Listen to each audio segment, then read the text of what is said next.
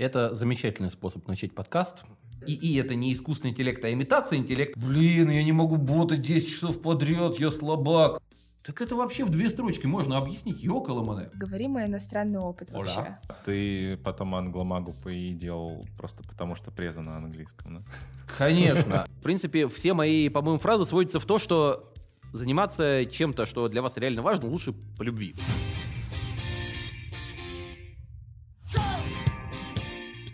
Всем привет! С вами сегодня Денис и Диляра из ФПМИ карьеры.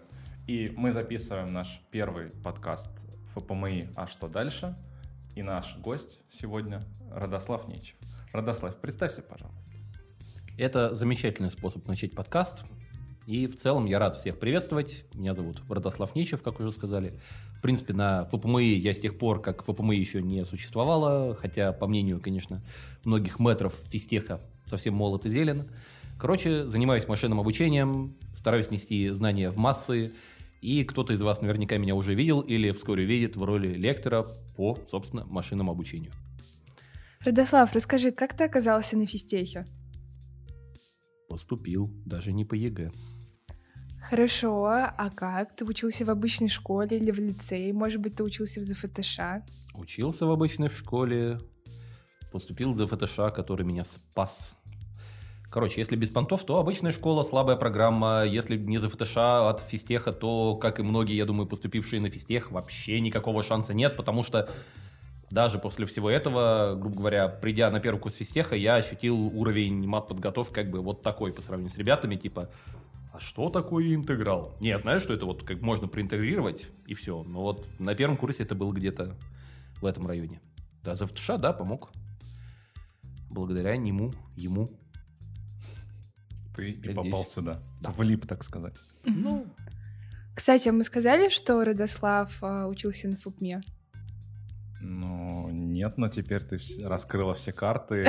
Ну, собственно, когда ты поступаешь на ФПМИ до того, как ФПМИ образовалась, а напомню, в школе сейчас Ага. А, Пять годиков, и скоро будет шесть, поэтому, а поскольку Родослав уже наш больше, чем 5 дед, годиков. Да, больше, чем пять годиков, то да, он заканчивал факультет управления прикладной математики, который сейчас у нас половинка ФПМИ, наша замечательная. Ну, И то каково? есть э, тяжело было на первом курсе, да? А У кого тебе? было учиться? Мне, честно, да. Мне, наверное, тоже. Не, слушай, если вспоминать, как бы, как все поступали, я думаю, у нас в основном слушатели в текущий момент, когда это все смотрят, все-таки студенты физтеха, по крайней мере, на первых порах. И первый курс, я думаю, для всех он даже не то чтобы сложный, он другой. Потому что попав вообще в ауру вот эту физтеха, где вокруг абсолютно другие люди, ну, чувствуешь себя... Я чувствовал себя абсолютно по-другому. Вокруг меня, наконец, были, грубо говоря, единомышленники, хотя мы были абсолютно разные, но все смотрели куда-то в сторону, условно, прикольно, можно работать головой, ну, почти все. Многие люди, не знаю, проводили время похожим образом. При этом это не мешало людям отрываться, петь песни под гитару в 3 часа ночи на НК, заниматься другими разными непотребствами, две пачки Винстона, ну и так далее. Я думаю, кто знает, тот поймет. Но, тем не менее, на физтехе было классно. Да и сейчас на физтехе классно. Хотя вот эти вот вент-фасады, ну, А вот Не нравится. без комментариев. Да. Что из учебы тебе там больше всего запомнилось там или просто из там бакалавриата, магистратуры, вот веселых У студенческих меня на лет? эту тему есть вообще веселая история. Собственно, как я попал на ФУП. В школе у меня хорошо получалась физика. И не очень хорошо было с математикой, ну, на фоне физики. То есть по физике, грубо говоря, я спокойно там выиграл Олимпиаду физтех. По математике даже призер не попал, хотя все равно другую Олимпиаду взял. Но в целом у меня физика шла интуитивно, математика шла менее интуитивно. Я подумал и решил. Так, ну, физика у меня получается, а математика не очень. Значит, надо идти туда, где будут математику. Где у нас математика? На ФУПМе. Идем на ФУПМ. Мгм. Как так? Вот. А что было интересно во время учебы, это много всякой, всякого разного было. Была дичь, была не дичь. В какой момент ты понял, что тебе интересно именно машинное обучение? Скажем так, э, я бы сказал, что машинное обучение это просто новый, один из новых подходов к познанию мира, только и всего. По сути, машинное обучение это история о том, как из каких-то данных, которые мы имеем, вытащить какие-то законы, знания, которые можем использовать. Да, это даже вот кто слышал первую лекцию, услышит там что-то знакомое. Но, тем не менее, этим человечество занималось на протяжении всех вообще лет. По сути, люди, которые занимаются наукой любой, физикой, химией, биологией, они тоже близки к машинному обучению, потому что они просто используют свое собственное сознание, человеческий гений, чтобы извлекать какие-то знания. Мгм. Мы сейчас, как именно мы, как вот человечество, как специалист по машинному обучению, пытаемся это переложить на плечи машин хотя бы частично. Типа, вот тебе куча данных, потом куча математики сверху, куча каких-то гипотез, чтобы оно, наконец, вытащило какие-то законы самостоятельно. Так что мне, наверное, было близко всегда, а так я в машинку попал несколько... Не то, что случайно, но скорее... Я на удачу пришел на собеседование на базовую кафедру, на которую я поступил. Потому ИАД. что, да, ну, ИАД — это часть интеллектуальных систем, кафедра, где базовая организация ВЦРАН, вычислительный центр Российской Академии Наук. И просто там был какой-то, то ли ди- на предыдущий год там был дикий конкурс, и туда решила ломануться вся толпа людей, короче, весь свет ФУПМА того года. И по среднему баллу, если просто всех людей отсортировать, то там я был, скорее всего, не в десятке, а набирали что-то порядка 10 человек. Мгм. Поэтому я пошел, ну, думаю, ну, пойду побеседую. Пришел такой на собеседование. Там сидят, собственно, Вадим Викторович Стрижов, Константин Вячеславович Воронцов. И вокруг что-то люди такие, вот, а я вот презентацию доделаю. Думаю, какая презентация? Они такие, «А надо вот, мы тут делать?» какую-то задачу готовили, презентацию, что-то делали. Я думаю, ёп, коломане. А я просто какие-то задачки пришел на e-mail, отправил, типа, вот пришел, вот он я. И Ну, все, и классно, и взяли. Ну, в итоге мы побеседовали, меня как-то раз тогда спросили, что это у меня на руке, у меня тогда был Mi Band. И, собственно, был от Вадима Викторовича вопрос, а вот, а что с него можно вытащить? Говорю, ну, можно там отслеживать активность человека, можно отслеживать, как он спит. А можно ли по одному человеку там оценить вообще, как условно человеческий организм работает? Ну, вообще говоря, нет, потому что человек может быть вообще какой-то уникальной снежинкой, не знаю, там спит три часа в день, короче, физтех во время сессии, например и так далее. Короче, нужна выборка, какие-то интуитивные понимания, какое-то интуитивное понимание ситуации у меня было, статистику я, в принципе, тоже относительно неплохо знал, относительно, потому что потом, поботав статистику, короче, когда что-то долго ботаешь, потом смотришь нажат, думаешь, ёкаламане. И оказывается, что вообще да и не знала особо. Ну как, это... На самом деле это нормальная ситуация, обернуться назад и понять, что раньше были пробелы, значит, есть прогресс. Потому что, Мгм. ну, я даю себе отчет, что есть множество вещей, которые я не знаю и которые все еще предстоит заботать. И в этом плане мне очень нравится вот эта вот визуализация того, что... Я не знаю, кто ее придумал. Может, мы где-то в беседе, может, она какая-то общепринятая. Не помню, что вот, грубо говоря, незнание — это множество, мера нашего незнания — это, грубо говоря, площадь поверхности от нашего знания. Знание растет, площадь поверхности тоже растет. Все. Чем больше знаем, тем больше мы не знаем. Короче, сейчас, как бы, глядя на то, что там, тому же Функану изучали, я такой думаю, да там же кроличьи на равне, можно закапываться веки вечные, а времени нет. Мгм. А интересно. На каком курсе ты стала препод- преподавать, стала семинаристом? Кажется, на пятом, по-моему, на пятом. Как теперь стать лектором после кафедры? Для начала хотеть. И причем не стать лектором, а... Я не знаю, как стать лектором, я могу рассказать только, как меня сюда занесло, потому что это был вообще, опять же, такой Уникальная знаете, история. полурандом. Почему Мгм. полурандом? Ну, потому что это просто последствия некоторых выборов, некоторых событий. То есть в какой-то момент я чисто из интереса решил попробовать попреподавать. Стал семинаристом по машинному обучению на фифте тогда как раз. Было прикольно, было дико. На самом деле непривычно, потому что вроде вот этот материал я только сам не так давно изучал, как бы и вроде я его понимал, делал по нему какие-то домашки, а тут он другим объяснить, такой думаю, ёкаламада. А как это вообще людям доносить? У меня стало все в систему выстраиваться постепенно. Потом как-то год, второй, как-то постепенно у нас выстраивалась структура, а потом как раз-таки происходили некоторые, скажем так, изменения эволюционные. И появилась, наверное, я не знаю, это уже к Андрею Михайловичу Рогородскому, наверное, вопрос. То есть мне было, мне он предложил выступить в роли лектора уже по машинному обучению. Я до этого уже достаточно активно занимался, скажем так, организацией семинаров, структурированием материалов. Ну, отказываться от этого предложения не стал, потому что мне реально нравится преподавать, мне нравится стараться донести какое-то знание людям. И вот. Ну и получается, ты как естественным путем просто студенты ногами голосовали, то есть ты был популярным семинаристом, и, видимо, это потом как-то Ну, дошло. видимо, да. ну, Потому то есть, что, и, ну, честно признаюсь, не я каждый. никогда не проводил какой-то, знаете, такой реверс-инжиниринг этого процесса. Но учитывая, что когда мы открыли на ФУПМе, собственно, курс по машинному обучению, вообще открытый курс, собственно, по-моему, Да, ты туда и пришел. да, я Вот. как раз тоже его слушал. То есть он И был За год, наверное, до этого вы его уже открыли. А, вот, Да. то есть, вот, короче, когда мы этот курс открыли, именно он был просто открытый, его можно было перезачесть, тогда на ФУПМе был только, как раз первый год шел курс Константина Вячеславовича Воронцова, но так как у нас чуть разного формата курсы, то есть курс Константина Вячеславовича, я сам на нем, по сути, вырос, он замечательный, он Да. больше про теорию, Да. у меня чуть больше, наверное, таких интуитивных и прикладных вещей, но все-таки с математикой, потому что мы на физтехе все-таки Мгм. находимся, без математики нельзя. Вот. Более И приземленный курс, туда как-то пришло, ну я не помню, короче, тогда это все было в Арктике, вот эта вот аудитория, не помню, которая там лекционная, то есть она была Поточка. примерно пол- полная, то есть туда люди приходили, причем ходили достаточно упорно, и это был вообще, по сути, ну, а такой опциональный курс, открытый, дополнительный, что, в принципе, приятно. Ну и во многом благодаря, кстати, студентам, в принципе, сейчас на ФУПМе уже есть обязательный курс по машинному обучению, который, по сути, теперь читается на всем ФПМИ. Ну, теперь ФУПМ ФИФТ. Слились воедино. Вот ФПМИ. И теперь зато у нас есть общий курс. Да. Круто. И сейчас, как я понимаю, где-то человек по, ну, судя по чатикам, там 300 больше. Ну, на первой лекции, вот в этом семестре, я был немножко в шоке. Был полный бахим. То есть я такой аншлаг, честно говоря, только на доп. семинарах у Овчинкина перед э, экзаменами видел. Это было, конечно, очень так...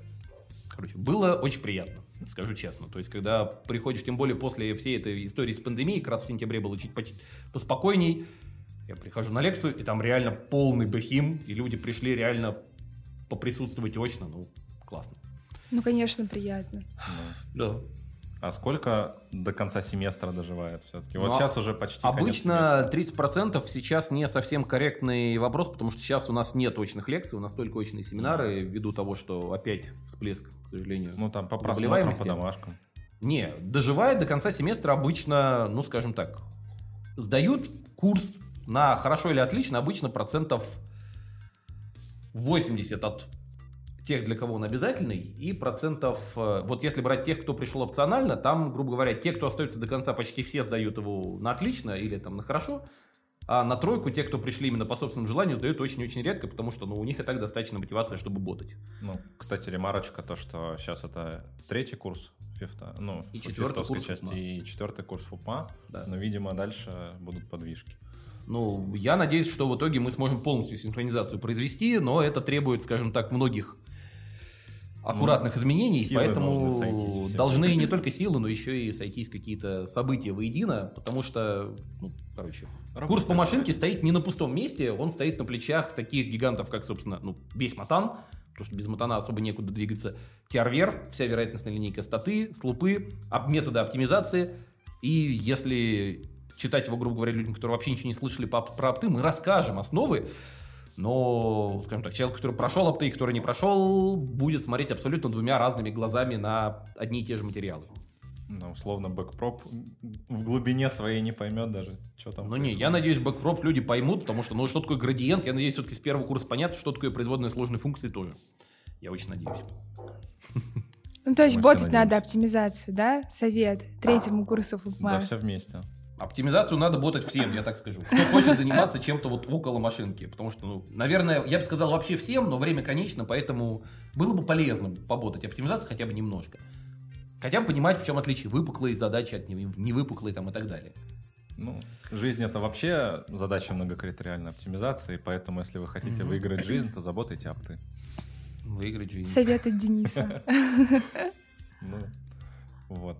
Собственно, а получается, у тебя сложилась это там, преподавательская, ну, лекторская, условно, карьера, кристаллизовался курс, Мгм. и ты, так понимаю, себе набирал как раз команду из семинаристов, которые вместе с тобой активно в этом участвуют. Ну, по сути, да. То есть у нас, по сути, был некоторый костяк, с которым мы еще начинали, когда просто были семинаристами.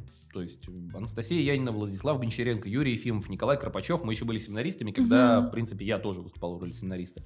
И вот это, наверное, Иван Провилков тоже. И это как раз таки тот костяк, с которым мы когда-то начинали. Сейчас, в принципе, все все еще, так, в строю. Понятное дело, все растут как специалисты, как люди, поэтому времени у всех становится меньше, но при этом и количество, на самом деле, задач, которые мы решаем, сильно шире. То есть, если раньше был один курс, сейчас у нас появилась и целая магистерская программа по искусственному интеллекту, и курсы пошли вширь, появились несколько программ ДПО, ну и так далее. И сейчас коллектив уже, кажется, порядка 25 человек в этом вот семестре сейчас. Но это с учетом еще новых как бы ребят, которые пришли, опять же, на собственном энтузиазме захотели присоединиться, выступают обычно в начале в роли ассистентов, потом становятся семинаристами, если интересно, потом уже начинают брать отдельные свои потоки, кто-то начинает читать лекции и так далее. Ты, получается, сейчас преподаешь основательно и в онлайн-магистратуре, и начитываешь лекции для бакалавров, и еще попутно, видимо, пытаешься делать научку, наверное, оно даже получается. Получается ведь? Ну, оно получается, оно сейчас немножко уперлось в некоторые ограничения, ну, уже некоторое время назад, потому что я хотел собрать некоторое количество данных своих мультимодальных с многих смысле источников, чтобы на них проверить несколько гипотез.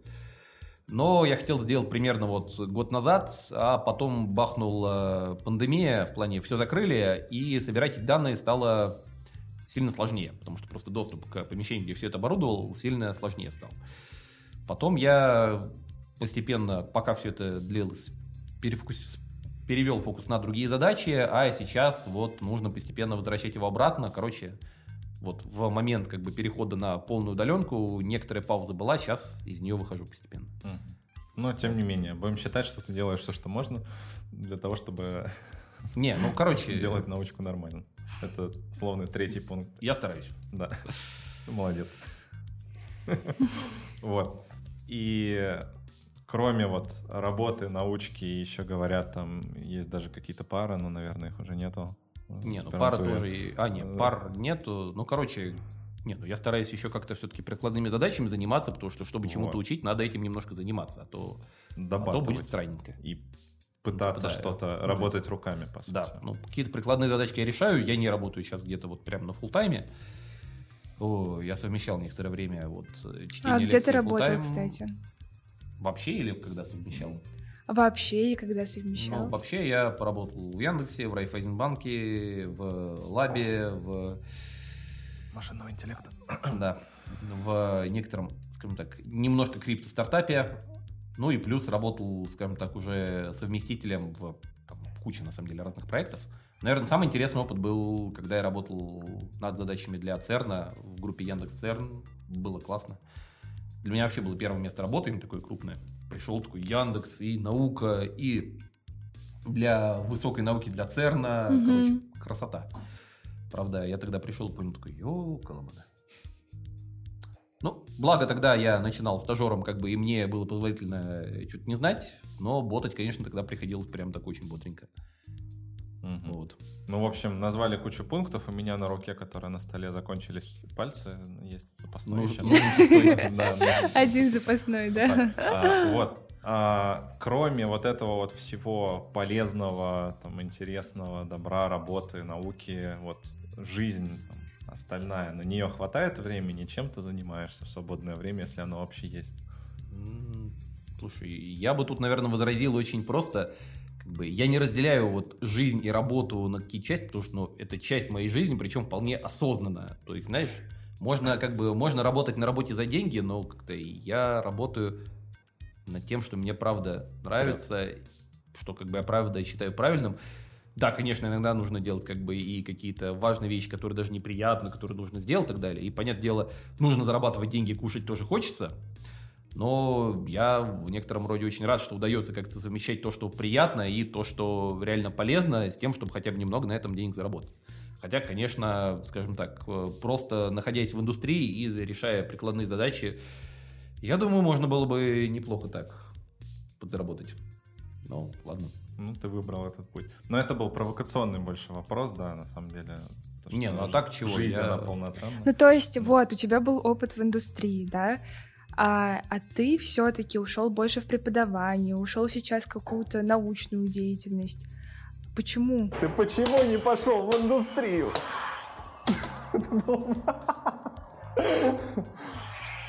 Шел 38-й дубль.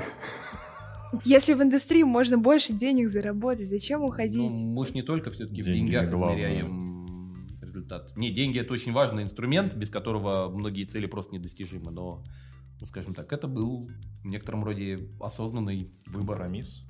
Но как Ну, бы в то какой-то есть- момент нужно было просто выбирать, как бы, куда двигаться, потому что я как раз некоторое время старался совмещать и то, и другое, ну, и это меня немножко выжигало напрочь. То есть, ну, я даже физически, может, вывозил, я морально уже не вывозил такое количество, как бы, задач, фокуса и так далее.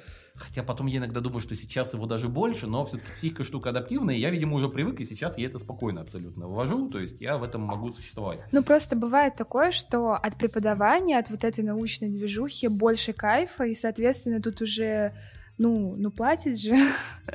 Нету такого, что а, ради денег будешь сидеть в индустрии и заставлять себя. не все себя заставляют, понятное дело, разные есть задачи, но как бы знаю, по крайней мере, вот коллег, которые там работают в крупных компаниях, там Яндекс, Сбер, Абби, Тинькофф, X5, Huawei, кто у нас еще из крупных? Партнеров ФПМ перечисляешь? Ну, вообще, партнеров ФПМ, это, по сути, есть все основные компании, так или иначе, связанные с IT-сферой, а МФТИ, ну, логично, один из флагманов все-таки в этом направлении. Вообще не только в IT, а, в принципе, в техническом направлении, поэтому логично. Я просто сейчас перебирал, на самом деле, вот по памяти как раз коллектив, с которым мы работаем над курсом на физтехе. Но есть люди, которые из компаний поменьше, там различные даже небольшие стартапы, есть компании среднего размера, ну и так далее. Ну и, понятное дело, банки, там, Альфа, ВТБ, я назвал только Сбер, Райфайзен, собственно, где я работал. Куча всего, и люди там работают, они вполне себе от этого кайфуют. То есть нормально. Просто у каждого человека свой выбор, да, и Ну делать да. его нужно не рассуждая только деньгами, а еще какими-то Ну, другими. я не возьмусь других учить, кому там как выбор рассуждать, я могу только за свой сказать. А, Ладно, вернемся к нашим... Баранам. М, Я хотел сказать машин learning. Я бы сказал оговорочка по Фрейду, ну ладно. Нет, На самом деле, я не про машин learning хотела, learning спросить. Learning. Там много всяких англицизмов, знаешь, вот сегодня на лекции как раз было, типа... Ой, что ж я там такое сказал? Я уже забыл, ну, короче, в машинном обучении огромное количество англицизмов, прям иногда смешно становится, типа... Лучше на английском преподавать, наверное, да? Ну, слайды у меня вообще исторические на английском, ровно потому, что слайд, на котором 60 на 40 русский английский, для меня выглядит вообще как что-то странное. Поэтому, может, предпочел сразу все на английский переверстать, и нормально. А, ты потом англомагу ПИ делал просто потому, что преза на английском, да? Конечно. И еще главное, у меня курс был только по машинке, там еще появились апты, алгоритмы, питон, TRVR, статистика, ML на графах, что там еще, робототехника. Ну, чисто пока повторял, видимо. Я забыл, делал, да? что-то... Почему, почему только 7? А, машина обучения, точно. Вот 8, вот 2 семестра. Вот как раз. Все понятно. Но так э, давай про иностранный язык поговорим и иностранный опыт вообще. Барселона, Испания. Ну, а был испаньол. Как Ну, ты тут, короче, оказался уже, в на самом деле, Испании? спойлер. э, Да. Ну, в Испании у меня коллега как-то раз порекомендовал прочитать там курс по диплернингу. Как раз там есть замечательный университет, небольшой. У тебя есть испанский друг, все понятно. Нет, друг русский, но он с ними уже работал. Вот, он порекомендовал мне там, меня там прочитать курс по диплернингу. Прочитал, было классно. Потом коллеги попросили прочитать курсы по машинке. Потом мы такие посмотрели, курсы по машинке и по диплернингу. Кажется, их надо увязать как бы в одну вязанку. Но, а потом как-то постепенно, скажем так, в процессе общения у нас стали появляться и новые контакты, новые идеи, которые уже вместе реализовываем. Короче, классный универ. Он маленький. Как называется? Harbor Space.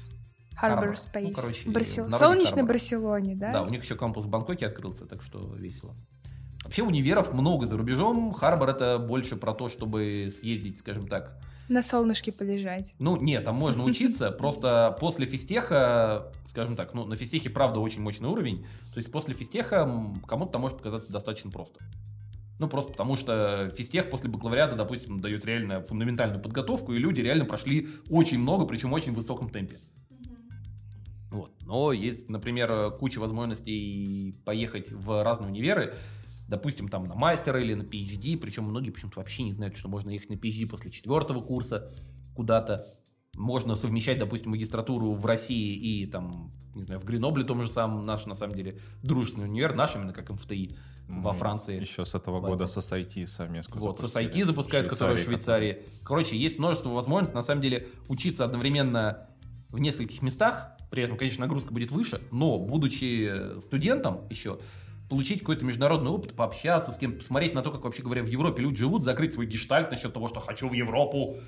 Вообще говоря, прикольно. У многих он есть. Так что крайне рекомендую. Почему-то на ФПМИ об этом вообще мало знают. Не знаю. Я в свое Ну, время вообще не знал про то, что так можно. Как, На так, как такое может знаю, быть вообще, что после маги, ой, подожди, после бака уже в PhD? Ну, потому что на PhD можно поступать, имея высшее образование на Западе. Ну, вот так.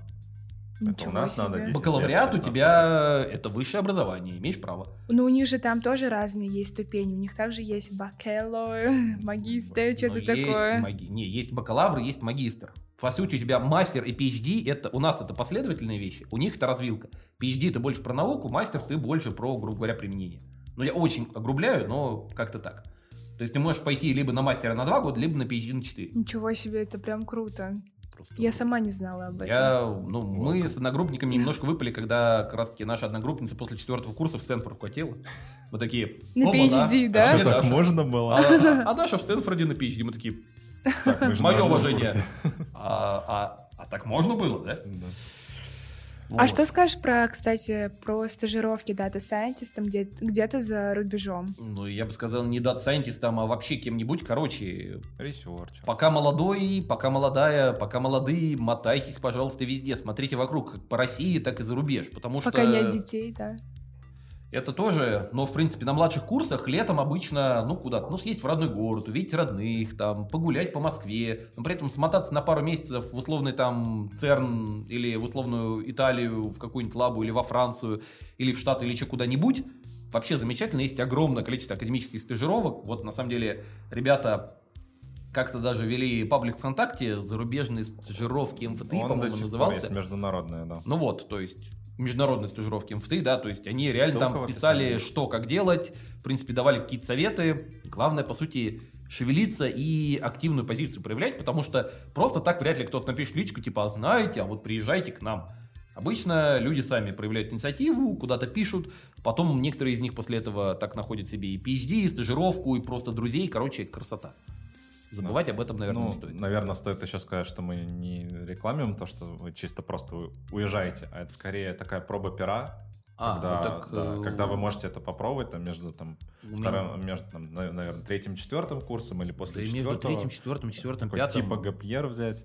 Я бы сказал, что- Зачем. Гапьер? Просто, просто прикольный опыт, да? Не обязательно валить из России. Можно Я бы- поездить по миру и вернуться Я бы обратно. так сказал, если у человека внутри есть запрос куда-то именно уехать, Вот у меня есть запрос, так честно скажу. что ну, это неплохо. Как бы есть запрос. Это наоборот возможность, грубо говоря, со страховкой проверить, а так ли там на самом деле. Понимаешь, потому что переезжая куда-то на ПМЖ, вернуться обратно будет сложно. Тут есть возможность как раз таки посмотреть, по сути, знаешь, такой тестовый, ну, стажировка. Тестовый такой вариант. Заехали, посмотрели, пожили, вернулись. Рисков нет, можно совершенно спокойно там жить, как бы чувствовать себя гораздо спокойнее и так далее. Просто логика, мне кажется, что, что человек, который очень хочет за рубеж, пусть лучше съездит, посмотрит, если ему там нравится, ну, как бы человек счастлив. Хорошо. Чем если там- нет, то потом вернется, и все хорошо. А насильно говорит, типа, нет, сидите здесь, ну... Вот, так э, я пытался, ну, наверное, уже минут 20 назад спросить, а из деятельности, которая не нагружает мозг, скажем так, а наоборот его разгружает, э, чем ты занимаешься и насколько много времени именно этим заниматься? Занимаюсь, когда есть время и душа лежит, не знаю, на гитаре играю. но это скорее в каком-то... Киберпанк. Короче, много чем занимаюсь. Э, Да, CD Projekt Red тоже замечательный. В свое время прошел и Ведьмака, и вот этим летом, наконец, когда сессия закончилась. Понимаю. Сессия, которую надо было принимать в этот раз. Уже давно, на самом деле. М, Таки прошел Киберпанк. Киберпанк просто о, он офигенный. Это, нет, серьезно, там такая работа проделана, что я снимаю шляпу, вообще все возможные шляпы.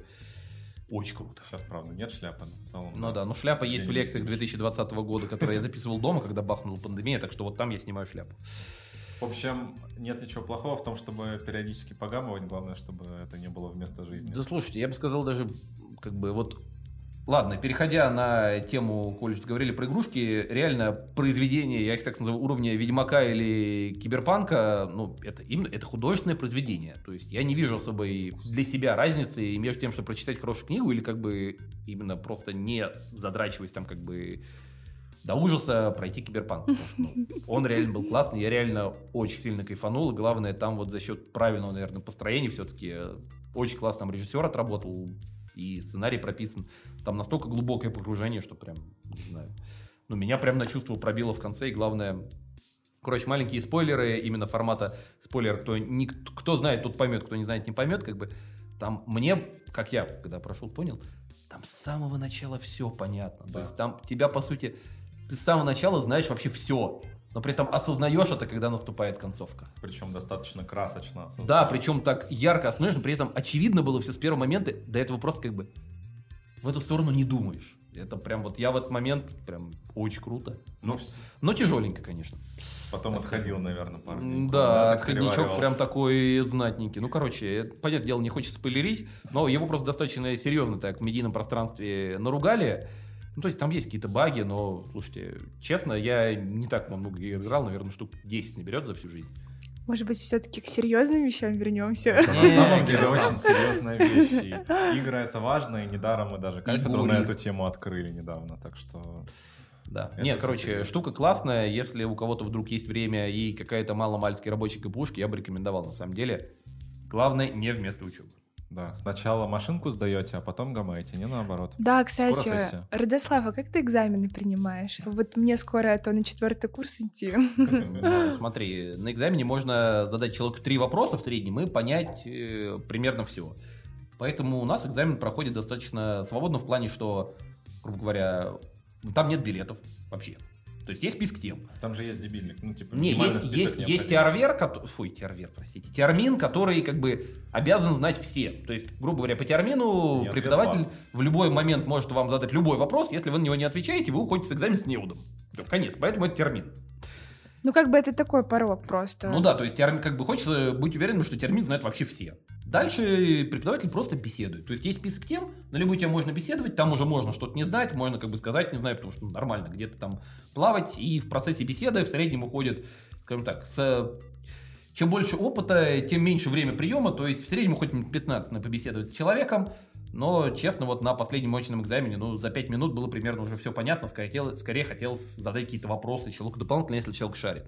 Потому что как-то, ну, несколько раз мне студенты давали настолько классные ответы, что некоторые из них даже потом я в семинар начинал в лекции включать в плане как еще одну иллюстрацию. Ничего себе, Человек сам, по, ну, по сути, человек по-своему осмыслил некоторую тему, и это реально вот прям классно, потому что при осмыслении, по сути, строятся какие-то новые абстрактные там образы, я не знаю, что-то, смыслы новые появляются, и вот человек этим поделился, такой, типа, ёкаламане, насколько это все прям изящно, очень круто. Да, то есть у тебя такой это э, краудфандинг курса за счет всех идей, которые приходят. Так, а, так же, по сути, происходит. Система. Мы же, по сути, хороших, когда да. пытаемся что-то рассказать, я говорю себе, когда я пытаюсь что-то рассказать, я так или иначе опираюсь на весь опыт, который у меня накопился, который каким-то образом субъективно был переработан. Так что, если я где-то что-то слышал, оно приходится к слову, ну, потому что у меня ассоциативные связи срабатывают. Ну, то есть, как на общей физе, там, с шпорой, с бомбой сдать не прокатит. Ну, скажем так, вот когда была пандемия и все было в онлайне, там некоторые господа сдавали, как бы очень любопытно. Ну, типа... Глазки бегали? Да, глазки бегают, знаешь, когда человек, особенно когда ты сидит на созвоне, понимаешь, да, ну ладно, там кто-то помогает. Ну, во-первых, когда у человека на каждый как вопрос надо резко подумать, знаешь, так вот 30 секунд, а потом резко ответить достаточно четко, и так все понятно. Угу. А когда этот человек как бы не удосуживается еще и там замьютить своего собеседника, говорит, а, а кто у вас там такие умные вещи говорит, может, не побеседуем? А, ну, в общем, мне как-то раз сказали, что это таксист. Я говорю, замечательно, таксист машина обучения знает. Вас. То есть, чувак ехал в такси, сдавал экзамен. Это было так? Предположим, как бы, ладно, как бы, не помню не вор, но было забавно. Таксист, уборщица ну, и так далее. Я к тому, что на очной сдаче, как бы, не то, что... Нет, слушайте, некоторые люди так умеют скатывать филигранно, что, как бы, не, пойм, не пойман, не вор, я скажу. Эх, молодость. Но другое дело, что, как бы, а зачем? О, кстати, что ты думаешь про машинку в экономике? Экономики. Ну, она там сильно помогает и поможет, особенно когда ее будут применять шире. То есть стоит развиваться на стыке двух наук, экономика и Вообще машинка. на стыке все на стыке, наверное. на стыке самое интересное почти всегда происходит. А если брать машинку, как бы, да и если вы специалист в какой-то области и шарите за машинку, вы можете в этой области делать просто волшебные вещи. Даже если вы просто специалист по машинному обучению, кстати, вот машинка, мы постоянно называем машинку, вообще говорят, сейчас все называют там анализ данных, раньше называли data science, artificial intelligence, искусственный интеллект. Как Константин Вячеславович Воронцов классно заметил, наверное, ИИ это не искусственный интеллект, а имитация интеллекта. Вот имитация больше подходит, честно скажем, потому что пока что искусственный интеллект мы вроде как не создали. Опять же, мы как человечество. Ну, Вот. Вот, кстати, ты говоришь про примеры типа, на стыке неочевидных э, отсек там условно-системных программистов, хотя по факту, даже конкретный пример, я сам просто с СПА, э, ребята, которые там шли в глубокую прогу, с какой-то вероятностью могли попасть на, там, например, применение в компиляторах э, Мгм. методов искусственного интеллекта, Да. условно, для того, чтобы как раз анализировать код. Да. И вот куча таких вещей на стыке, и Мгм. нельзя просто брать там, сказать, я там буду там программистом, физиком, экономистом, дата-сайентистом или еще кем-нибудь похуже. Э, Надо развиваться именно на стыке, и кажется, что физтех Ну. для этого так много и грузит.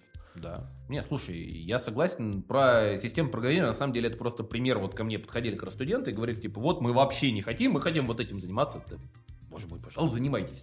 Как бы с моей стороны, грубо говоря, возражений нет. Просто если все захотят не ботать, но это скорее вопрос тогда, а что произошло-то? А зачем что, поступали? да? как бы, да. Ну, или как тогда, так, или да? что-то с курсом не то, или как бы у людей какие-то фокусы не те, или все замучились просто напрочь. Кстати, да, насчет замучились, как бы, вот это в тему, опять же, ко всему. Ребят, не забывайте отдыхать, вот, бога ради. Ну мы ж Правда. Про киберпанк. э, Даже не киберпанк, я имею в виду просто физтехи очень неплохо умеют прям себя загонять до такого состояния, причем не, э, не считать, что это как бы усталость. Типа, блин, я не могу ботать 10 часов подряд, я слабак. Вообще говоря, там уже все, уже как бы не то, что психика устала, уже физиологический организм находится в состоянии аута, уже Мгм. тело как бы ломит, и давно пора сделать паузу. Надо уметь отдыхать. перевернутая пирамидка Маслоу, когда сначала заботать, а потом типа покушать, поспать, пожить. Да я помню, я так сессию сдавал, как бы я что-то перед обычно как-то. Короче, ну, все равно стресс постоянно, это на втором курсе, по было. Типа сдал последний экзамен, перед экзаменом уже даже там до утра с пацанами сидели, ботали вчетвером в комнате в общаге. Лето, весенняя сессия. С утра просто выпил кофе. У меня была такая классная старая кофемашина на 4 бара, по-моему. Она когда-то сломалась, когда еще... Короче, она дома лежала, уже сломанная. А потом я что-то ее раскрутил, посмотрел, что-то в нее потыкал, так полурандомно. И она заработала. Что-то, короче, я ее как-то починил, она заработала, я привез в общагу, у меня в общаге стояла ч- на 4 бара кофемашина, такой, типа, «Муа, классно. И ты пил кофе во время сессии. Я пил кофе постоянно и много кого угощал кофе, собственно, мы там час сидели с ребятами, пили кофе. Кофейня у Родослава. Ну да, правда. О, кстати, может быть, откроем такой на физтехе? Я бы, у нас есть замечательная кофейня шестерки, по-моему. Она Уже уже, нет? всё, да. Слушай, а как тебе идея? Э, На лекциях ты будешь не Без только болтай. машинку рассказывать, а еще и кофе, кофе угощать. А еще спляшу. Бариста. Или хочешь, я буду сервис оказывать, кофе разносить. Хорошо договорились. Итак, коллеги, запомнили, да? придумала, как сдавать. Договоримся так. Сдавать, сдавать. Что ты Кому? Машинку сдавать. Ну, на билеты ответишь, фу, на вопрос ответишь. без проблем. к этому кофе налила? Не, ну, короче, я тогда выпил с утра кофейку, сходил, сдал экзамен, вернулся, еще выпил кофейку, все это время я не ел. И вот после этого меня так накрыло в плане все. Вот у меня вот этот, знаете, стресс упал, можно расслабиться, и организм такой понял, что типа, все, можно больше не фигачить. Фигачить уже не на чем. И просто было ощущение, что, я не знаю, сейчас там вот упасть, лежать и просто все, не вставать. Можно и не пол. фигачить, и не на чем фигачить. Нет, тогда на самом деле был правда такое страшное состояние, типа, а зачем все это? А зачем я? А что? Как вообще жить? Вот То есть настолько усталость накопилась, Ну, слушай, да? это было, Это сути, страшное состояние такое. Оно не страшное, оно, понимаешь, оно никакое. То есть это вот такая... Ну, нет, до этого, если регулярно доводить, то можно словить экзистенциальный кризис дольше, чем на пару дней, и уйти в академию, не, это, и, не, и не отойти. У меня постоянно реклама появляется в Инстаграме, курс купить по машинке где-нибудь. Стоит покупать вообще, тратить на это деньги? Ну, если как бы любой каприз за ваши деньги, то есть э, Курсов огромное множество, среди них есть хорошие, среди них есть абсолютно никакие, но тут скорее вопрос какой. И когда человек что-то покупает, человеку проще что-то делать, потому что уже деньги уплачены, как бы все. Надо за это что-то получить. Хорошая. Да, мотивация появляется, по Это сути, внешне. Уже все, кто-то другой там будет что-то говорить, ну, плюс обидно, деньги потратил и так далее. Вообще, открытых материалов такая огромная прорва. Ну, я не знаю, все материалы как бы... Ну, окей, не все, но огромное количество материалов. Стэнфорда, Беркли, MIT, Шада, огромное количество лекций физтеха, все наши материалы по машинке и по вообще на лектории ФПМИ зайдите, там огромное количество лекций, они все в открытом доступе, там по оптам, машинному обучению, тервер и так далее, куча материалов на гитхабе лежит просто в открытом доступе, под открытой лицензией. Короче, было бы желание, ботать можно вот так. Я, честно говоря, сам ботал как бы дополнительно все вот эти темы, связанные с машинным обучением. Ну, первый, наверное, курс, который меня так или иначе вдохновил именно на преподавать, я посмотрел CS231N Стэнфордский, который Андрей Карпатый читал, но он очень классно рассказывал, и мне вот в тот момент стало настолько, знаешь, понятней, вот как можно об этом рассказывать, у меня, правда, картинка стала гораздо лучше складываться, и, я не знаю, можно... Я могу сказать в некотором роде, что он меня вдохновил вот преподавать. И Не это был только, том совершенно, это был совершенно неплатный курс. Он на это Ютубе лежит. абсолютно в открытом доступе. Ну, это классно. Все мои лекции практически тоже лежат на Ютубе, как бы я из этого и скажу, что образование хочется, чтобы оно было открытым, чтобы люди могли учиться. То есть, по сути, да, все равно есть и платные программы, и платная магистратура и так далее, но у них другое, по сути, как сейчас модно говорить, value. Там, по сути, человеку дают не просто возможность учиться, а его берут за руку и ведут. То есть человеку, по сути, выделяют там преподаватели, проводят интерактивные сессии, там, если это Куратор онлайн. какой-нибудь. Куратор появляется, научный руководитель, диплом и так далее. То есть есть уже именно взаимодействие, в котором человека учат чему-то целенаправленно. Вот в этом взаимодействии есть ценность. Ну, плюс кажется, что комьюнити еще. Да, и комьюнити. То есть, как бы, Вы как правило, вместе. вот в этом есть смысл. А чистый материал, ну, я не знаю, как бы. Я из этого соображения практически все свои материалы, кроме там редких случаев, когда именно об этом просят, грубо говоря, ну, Заказчик. заказчики тоже, бывает, заказчик требует, что это вот закрытый материал. Хорошо, если это как бы стоит того и это обусловлено какими-то тонкостями. Ну, например, там могут быть материалы, которые под конкретную компанию заточены, под их конкретные кейсы, их нельзя выкладывать наружу, потому что это НДА. Тогда это другой вопрос. А вот, ну, курс по машинке, я говорю, он с самого своего первого появления, он лежит на Ютубе, в принципе, Мгм. Пожалуйста. Ну, стоит сказать, что ты сам преподаешь на дополнительном программах дополнительного профессионального образования, ну да, я- переподготовки. То есть тут я поэтому качество сказал, не что- хромает, если вопрос только в этом. Но это скорее просто другой формат для другой аудитории. То есть, наверное, физтехам кажется, что не надо платить за А, образование. Я тебя понял. Да. Не, смотри, э, как бы депо просто, как если говорить именно про депо, как правило, на депо приходят люди с двух сторон. Во-первых, кто хочет получить именно переподготовку, во-вторых, даже я бы сказал, наверное, больше поток это люди из компаний. Там компании делают запрос, что нам нужно подготовить наших специалистов в таком-то направлении. Как ты думаешь, когда стоит студенту вообще а, начинать свой карьерный опыт?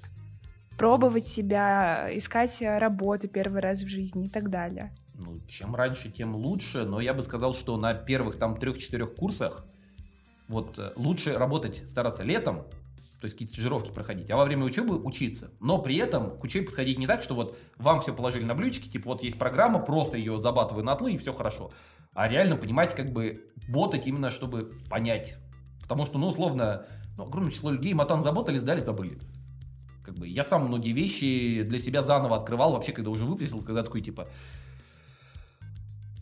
я ощущаю какую-то несостыковку, потом начинаю, беру там учебник Иванова, начинаю читать, такой, а, чем... де-». Короче, я уверен, я и сейчас его могу прочитать, и опять для себя что-нибудь там да еще найти, потому Ну, что конечно. я, я не лектор по Мтану, там по любасу что-нибудь где-то запрятано. Я К тому, что когда учитесь, учитесь. Когда работаете, работаете. Совмещать с какого-то момента можно, но просто на младших курсах физтеха обычно там производная такая, вот, с которой надо учиться, я имею в виду переход от одного курса к другому, что там работать особо некогда. Ну и плюс я помню несколько примеров очень сильных ребят, которых я знал, которые пытались это дело совмещать, и не очень хорошо это в итоге получалось, и со здоровьем могли быть проблемы, и просто с учебой, и вылететь, и в академию идти и так далее. Ну, короче, цените себя. А вот летом таки пойти постажироваться, при этом не забыть отдохнуть, желательно еще куда-нибудь на море смотаться, прям добрый путь. Да, куда-нибудь в солнечную Испанию. Ну и кажется, что в начале ботать это про то, что ты long-term получаешь больше вот экспоненциально. Ну рост, да, в RL есть такая штука, exploration, exploitation трейдов. Можно либо изучать среду все окружение, либо эксплуатировать свои текущие знания. В жизни то же самое. Мы либо накапливаем опыт, либо эксплуатируем. Хорошо бы делать и то, и другое. Просто поначалу, как бы, ну вот вы прошли первый курс, вы там знаете как-то прогу, как-то матан. Как бы принести какую-то пользу достаточно сложно. Вот сходу, я не говорю про там отдельный случай, когда человек врожденный, не знаю, там бизнесмен, или наоборот спикер, или организатор, или еще что-нибудь. Это как бы, если, если вы понимаете, что вы реально можете, вам хочется, пожалуйста, делайте. Как бы не давите себя. Но если вам просто хочется как бы заработать денег, ну заработать-то можно, ну просто на первом курсе, наверное, сложно. Но хотя я в школьные годы вообще спутниковые тарелки вешал, как мне было нормально. И зарабатывал, да? Ну, ровно поэтому я и зарабатывал, как бы. А кому нужен школьник, который как бы не особо умеет в технику? Не, я еще что-то там паять пытался, но мои навыки паять, конечно, были вот, вот, вот в таком состоянии, поэтому нет. То есть твоя первая работа была это тарелки вешать? Моя первая работа была лет в 10, я газеты продавал. Реально? О, Реально. Это круто. рубрика «Советы молодых». Придумали название только что. Ам, ну, я, конечно, могу сказать, но авторитет тут ты, как приглашенный спикер, все дела. А, кажется, что мы говорили про то, что вначале надо основательно работать, и работу лучше дозировать, заниматься ей тоже full time. А, Если это научная работа, то ей, кстати, стоит заниматься по любви, о чем мы О, Хотели мы сказать. вообще про это забыли Да. сказать. про науку забыл сказать. Ну, бывает. Вот как раз расскажи немного про науку. Ну, Ну, В принципе, все мои, по-моему, фразы сводятся в то, что заниматься чем-то, что для вас реально важно, лучше по любви. Ну, в принципе, всем. В том числе наукой. Потому что если вам не нравится, что вы делаете, ну, такие, вот, нужно получить диплом и так далее, вообще не прет, ну, поменяйте тему, ну, поговорите с научруком, поменяйте научрука, поменяйте кафедру. Главное, как бы, не бояться сложностей. Еще раз говорю, если вы понимаете, что это не ваше, если вы просто такие, блин, сложно, сложно будет вообще везде. На физтехе вообще сложно, жить вообще сложно. Так что, как бы, не надо бежать от сложностей. Но, условно, просто у меня были, например, э, студенты, у которых я выступал в роли научного руководителя, которые ко мне приходили, как бы, с других кафедр, и говорили, типа, вот, вот, типа, занимались, вообще, типа, не прет, а вот эта задача мне нравится. Я вижу прям, ну, огонь в глазах, типа, человек хочет с этим заниматься. И я готов взять, хотя даже взять человека и ввести, хотя у меня и так уже полный набор, потому что я вижу, что человеку хочется реально двинуться туда, где что-то есть, вот что-то там душа горит. А если заниматься уже там на третьем-четвертом курсе тем, что типа, ну вот надо из-под палки, то это в привычку войдет, потом и на работе будет из-под палки, и везде будет из-под палки, и грустно вообще жить будет.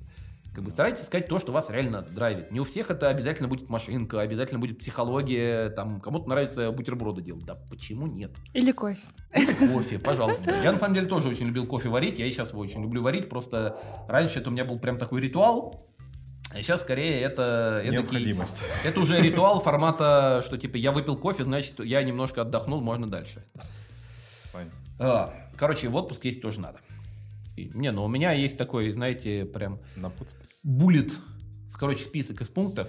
Короче, Готовился. Заботал к да подкасту. нет, они скорее вообще сейчас из головы идут. Это Следите круто. за собой и любите себя именно в таком здравом смысле, что не забивайте на себя, пожалуйста. Это от себя такой совет. Как бы вы можете ему следовать, можете не следовать, но тем не менее старайтесь к себе прислушиваться, типа нравится вам, не нравится, хорошо вам, плохо, э, как, бы, как вы прожили этот день и так далее. Это, это полезно. По сути, вы начинаете немножко обращать внимание на человека, с которым вам всю жизнь прожить, на себя. Это полезно. Во-вторых, если говорить про какие-то прикладные советы, то старайтесь структурировать свои знания и именно их как-то собирать воедино. То есть, ну, вообще вот записывать что-то от руки, именно, причем не вот конспект, знаете, такие сидите, записывайте за лектором, а, и именно какие-то заметки свои собственные делать. Я это просто называю из глаз в руку, минуя мозг. Очень хорошо физтех иногда этому учат, когда у тебя знание поступает на сетчатку, оно сразу транслируется в руку и И чуть ли голову. не через мозжечок. Ну, И типа проходит того, да. мимо. Вот такого, наверное, вообще не стоит. То есть нарисовать это, на самом деле, об этом многие говорят люди. Вот об этом, опять же, Константин Вячеслав- Вячеславович Воронцов говорил о том, что у него одна из студенток прям карту машинного обучения нарисовала перед экзаменом, вот была прям карта знаний. В принципе, идея классная. То есть просто делать какие-то заметки, свои мысли записывать. Вообще говоря, когда вы их записываете, это за счет того, что механическое такое действие, вы их лучше прорабатываете, их лучше осознаете или хотя бы проговорите. Это полезно. И это полезно делать, когда, допустим, вот вы какую-то, не знаю, гипотезу сформулировали, А вот вы можете так нарисовать какие-то связи, там нарисовать, короче, пытайтесь это в чем угодно. На бумаге, на планшете, в коде. Мне больше ручка нравится, но чисто субъективно. На доске, там, на вайтборде и так далее. Кажется, что преподавать машинку помогает понять машинку. И всё Преподавать что угодно помогает что угодно. Это такая байка, знаете, такая шутка среди преподавателей. Ходит, типа, я им раз объяснил, не поняли. Я им два объяснил, не поняли. Я им три объяснил, уже сам понял, а они все не понимают. Ну, как бы, Ну да. по-хорошему так быть не должно, но байка, я думаю, не на пустом месте появилась. Ну и на самом деле в процессе объяснения иногда, вот могу сказать за себя, некоторые вещи настолько проще складываются. То есть, знаете, обычно вот была какой-то сложный такой путь, сложное построение вот какого-то вывода, потом рассказываешь, такой типа, так это вообще в две строчки можно объяснить, ёкало мане. Ну, то же самое, просто для меня это такой пример для тех, кто понимает, вот Денис как раз должен понять, вот есть механизм внимания, attention. Вроде сложная техника, придумали там в 2015 году, в 2017 развили до self-attention. Это взвешенное среднее, ёкало мане. Да, и все. Это взвешенное среднее, обусловленное на каждый элемент последовательности. Все. Там как бы, там больше не... У нас было просто среднее, а теперь у нас взвешенное среднее. Просто rocket science. Как бы, а когда первый раз я его смотрел, как раз году в 2016, я, наверное, читал статью, я такой смотрел, думал, что вообще тут происходит? Не- Ладно, вот умножили, умножили, софтмакс, отармировали, понятно, ничего не понятно, но ладно, я Да-да-да. запомнил. Тут такой, блин, это очевидно. Вот. Короче, ладно, это уже что-то растекаемся мысли по древу. Короче, следите за собой, старайтесь делать заметки. Отдыхайте. Реально, вот Любите прям себя. У вас должен быть... В вашем графике должна быть возможность отдохнуть. Вообще говоря, по-хорошему мотаться куда-нибудь в отпуск, причем не обязательно там на море, all-inclusive, нет, просто где вы переключаете контекст. Ну и, конечно, я не знаю, ботайте.